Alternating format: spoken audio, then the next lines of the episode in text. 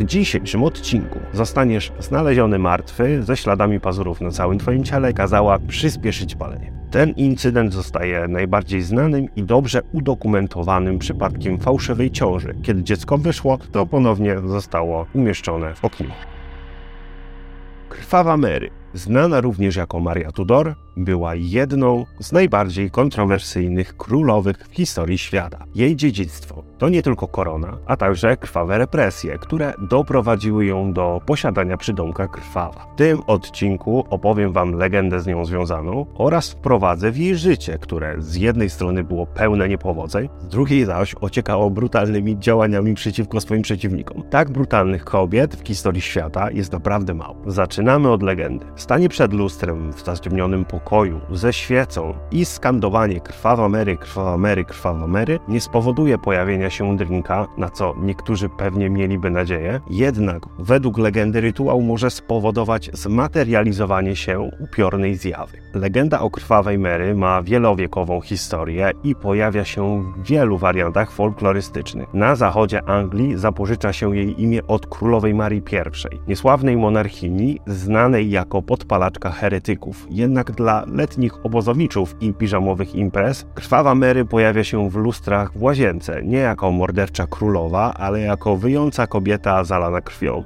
Czasami mówi się, że ściska martwe dziecko. Innym razem jej ramiona są puste i rozpostarte, a gdy zaklinacz drwi z niej, to mogą stać się tragiczne rzeczy. Na przykład twoje oczy zostaną wydłubane, a twoja twarz strasznie oszpecona. Zostaniesz znaleziony martwy ze śladami pazurów na całym twoim ciele i twarzy, a jeżeli będziesz miał trochę szczęścia, to po prostu znikniesz w tajemniczy sposób z łazienki, zostając uwięziony z duchem w lustrze na całą wieczność. Ale przynajmniej przeżyjesz. W wariancie z królową Anglii zawarta opowieść jest bardzo smutna i krwawa, a co najgorsze, prawdziwa. Królowa Maria urodziła się niechciana. Była jedynym żyjącym dzieckiem Henryka VIII i jego pierwszej żony Katarzyny Aragońskiej. Chociaż była kochana przez rodziców, fakt, że urodziła się jako kobieta oznaczał, że była otwarcie i nieustannie krytykowana jako rozczarowanie. Nie tylko dla swojej rodziny królewskiej, ale także dla całej Anglii. W wieku 14 lat Mary została trwale oddzielona od matki, a nawet zabroniono jej odwiedzania Katarzyny na jej łożu śmierci. Henryk VIII lubił kobiety, Żon miał w sumie sześć, w zależności od tego, która z nich zasiadała na tronie. Mary była alternatywnie wypędzona z dworu lub kazano jej się pojawić ponownie i nagle znowu świrować księżniczkę. Urodziła się w katolickiej rodzinie w katolickim kraju, jednak kiedy jej ojciec Henryk zerwał z Rzymem, aby poślubić Annę Boleyn, jej żarliwa wiara stała się herezją. Od okresu dojrzewania cierpiała na paraliżujące bóle menstruacyjne i nieregularne cykle, a także okresy bardzo głębokiej melancholii. Być może z stresu stresu związanego z byciem córką jej ojca. Chociaż Mary była pierworodna,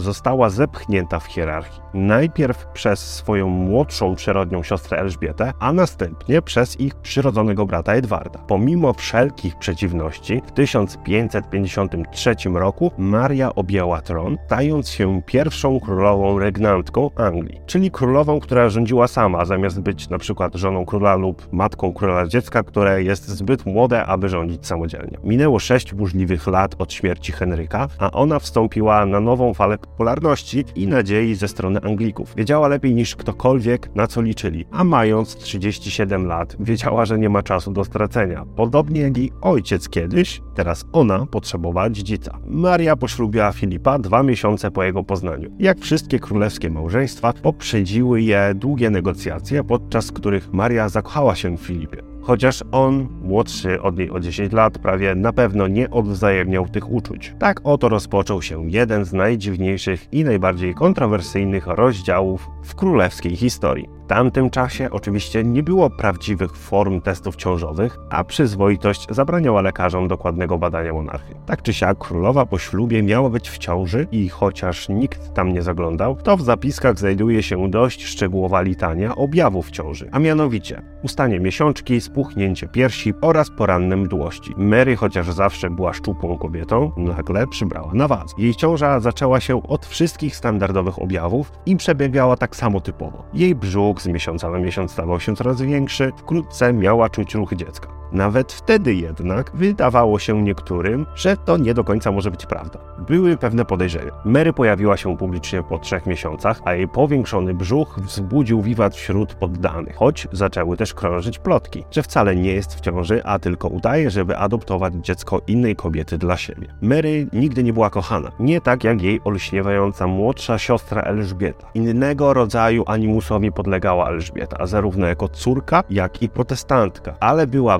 bystra i charyzmatyczna, podczas gdy Mary była sztywna i oderwana, może nawet nieco histeryczna. Obie siostry były wyjątkowo inteligentne, ale to Elżbieta lśniła. Była zalotna i zdecydowanie bardziej dziewicza. Jej opanowanie i królewskość nie miały sobie równych. Do początku ciąży reputacja Mary była trochę niesprawiedliwa. Jej wiek, pobożny katolicyzm, notoryczne problemy z miesiączką i okresowa depresja malowały paskudną karykaturę. Wzmocniona ona była przez ciągłe porównywanie z młodą Elżbietą. Może właśnie dlatego zaczęła być postrzegana jako kobieta, która może sfingować ciążę. Gdy weszła w drugi trymestr, Mary podjęła działania, które ugruntowały jej krwawe dziedzictwo. W tamtym czasie Anglia była podzielona między katolików i protestantów, ale Maria była zdecydowana zjednoczyć kraj pod prawdziwą religią, wszelkimi niezbędnymi środkami tuż przed Bożym Narodzeniem w 1554 roku podpisała akt, który wywołał legendarną serię egzekucji. Od lutego 1555 roku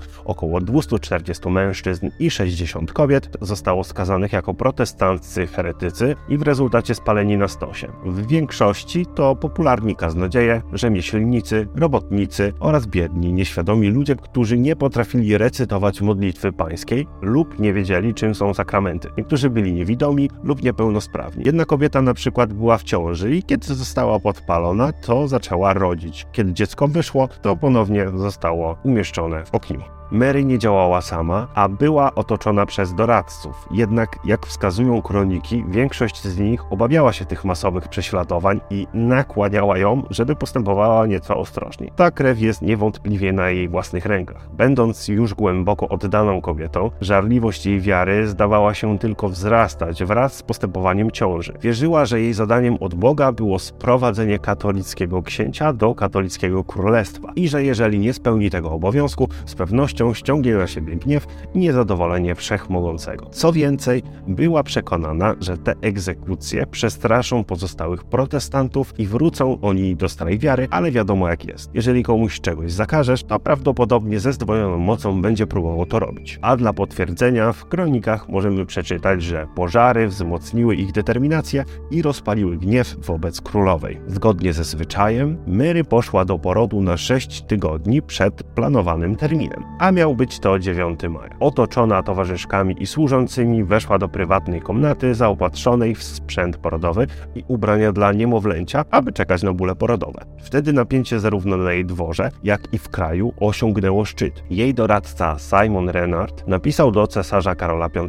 Wszystko w tym królestwie zależy od bezpiecznego wyzwolenia królowej. Jeżeli Bogu spodoba się zapewnienie jej bezpiecznego porodu, sprawy przybiorą lepszy obrót. Jeżeli nie, przewiduje zamęt i zmianę na gorsze w takiej wielkiej skali, że pióro z trudem może to odnotować. 9 maja przyszedł i odszedł. Nie pojawiło się żadne dziecko. Mary zgodziła się wraz ze swoimi paniami, że prawdopodobnie pomyliły daty i dziecko ma urodzić się w czerwcu. W międzyczasie młyn plotek rozpowszechniał fałszywe doniesienia, które rozeszły się po całej Europie. Niektórzy twierdzili, że urodziła, że był to chłopiec, a Mary zmarła przy porodzie. A ponieważ dni mijały bez oznak porodu, historie stawały się coraz bardziej wymyślne. Pod koniec moja brzuch Mary wydawał się jakby mniejszy. Lekarze, prawdopodobnie przerażeni przekazaniem złych wieści, twierdzili, że to oznaka zbliżającego się porodu. Mimo to mijały tygodnie, a prawda stawała się coraz bardziej oczywista dla wszystkich, oczywiście oprócz królowej. Zaczęła myśleć, że Bóg ją karze za niedostateczne wykorzenie herezji i nakazała przyspieszyć palenie. Msze i czuwania zostały zarządzone dla jej bezpiecznego porodu, ponieważ oznaki ciąży zdawały się wyparowywać z jej ciała. Przez tygodnie leżała w swoim łóżku bez słowa jak martwa. Potem całymi dniami siedziała na podłodze, skulona z kolanami przy twarzy.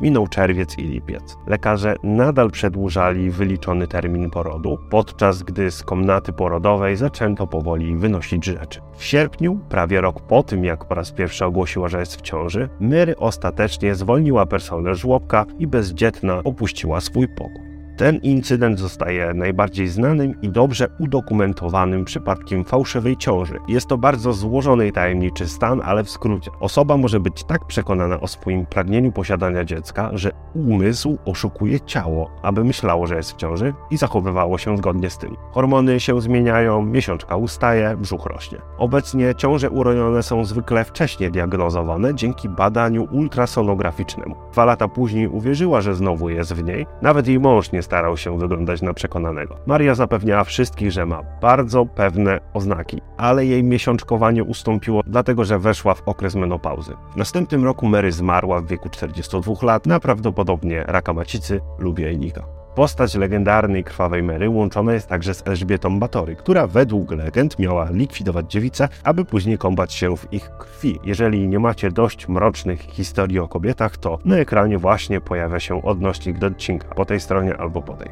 Dzięki za dzisiaj, zdrowego tygodnia. Na razie, elo.